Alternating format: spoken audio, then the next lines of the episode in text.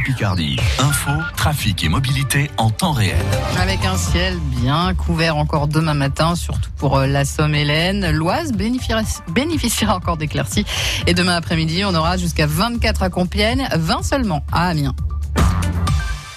Il est 17h, le journal Alexandre Lepère. La relance sera verte. C'est en tout cas l'un des principaux objectifs du plan de relance de l'économie présenté aujourd'hui par Jean Castex, le Premier ministre. Un plan de relance à 100 milliards d'euros au total. 7 milliards serviront à rénover les passoires thermiques.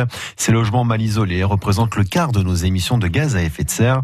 Et il y a du boulot pour Alice Morcrette, la directrice du SPE, le service public de l'efficacité énergétique au Conseil régional des Hauts-de-France. L'idée, c'est pas tellement qu'il y ait plus de particuliers qui fassent des travaux, c'est surtout que tous ceux qui fassent des travaux déjà, parce qu'au finalement il y en a déjà beaucoup qui réalisent des travaux, mais plus ou moins de manière importante. Donc l'idée c'est vraiment que tous ceux qui réalisent des travaux les fassent de manière efficace et, euh, et dans un cadre qui permette d'atteindre les objectifs qui nous sont fixés euh, par l'Europe, euh, par les désordres climatiques qu'on a aujourd'hui.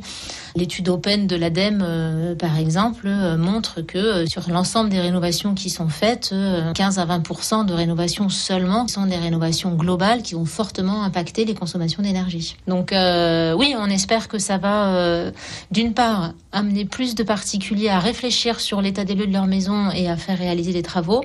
Et tous ceux qui sont déjà dans un process de rénovation, on espère que ça va les amener à faire les choses intelligentes et à pas se contenter de quelques gestes qui vont pas être efficaces. Alice Mancrette, la directrice du service public de l'efficacité énergétique au Conseil régional, répondait à François Sylvestre pour France Bleu Picardie. Grâce au plan de relance, 160 000 emplois seront aussi créés en France l'an prochain, selon le Premier ministre Jean Castex. Un plan de relance avec François Bayrou comme haut commissaire. La nomination de l'ancien candidat au présidentiel a été confirmée cet après-midi. À Paris, le deuxième jour du procès des attentats de janvier 2015. Sept accusés défilent aujourd'hui à la barre.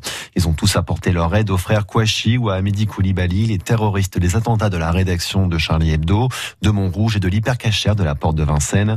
Un des accusés a exprimé à la barre sa compassion pour les familles des victimes.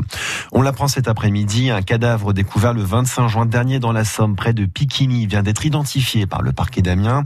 Il s'agit d'un homme porté disparu depuis le 11 janvier 2018 à Saint-Valéry-sur-Somme. Son nom, Dominique Delabarre.